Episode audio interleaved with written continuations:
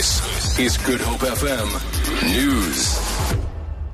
Good morning. The Automobile Association says the Western Cape High Court ruling that stopped SANRAL's plans to toll sections of the N1 and N2 in the Cape Winelands sends a clear message to the road agency and the Department of Transport that the motoring public is not prepared to accept this mechanism for road improvement funding. The court found that a comprehensive process needed to be undertaken if SANRAL wanted to go ahead with tolling plans. The AA has reiterated that tolling is not a viable viable option for revenue collection. The Vice Chancellor of the University of the Witwatersrand, Professor Adam Habib, has severely criticized the lack of reform at tertiary institutions in the country. Habib last night delivered the eighth annual Imam Haron Memorial Lecture at Community House in Salt River. Haron was a Muslim cleric and a human rights activist who spoke out against the laws of segregation. He died in police detention in 1969. During his lecture entitled Transcending the Past and Reimagining the Future of the South African University, Habib questioned whether 21 years into democracy, institutions of higher learning are honoring the memory of those who fought for political freedom. But would he have not bemoaned and struggled to understand the fact that almost 55% of our students would not complete their university degree?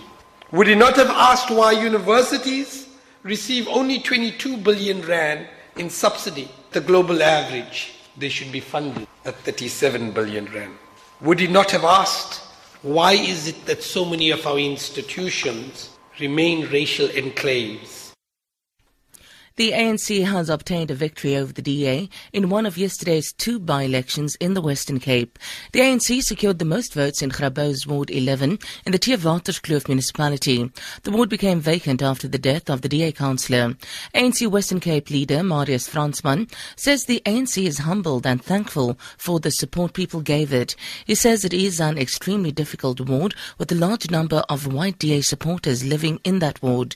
In the other by-election in the Overstrand municipality, the DA retained Ward 13 in Hermanus uncontested. Political parties in the Oudtshoorn municipality have welcomed the decision to put the local authority under full administration. The town was placed under partial administration at the end of July, but it did not have the desired effect. The administrator has now been given full executive powers to run the municipality. The decision comes barely two weeks after an ANC-led coalition wrested control from a DA COPE coalition. DA Regional Chairperson Jaco Lont says this will help fast track service delivery. It's long overdue, and uh, we now really hope that the municipality can be put on the right track towards 2016, and then it will be the responsibility of the voters to ensure that a political party has an outright majority. The ANC's regional chairperson, Klasie Windvogel.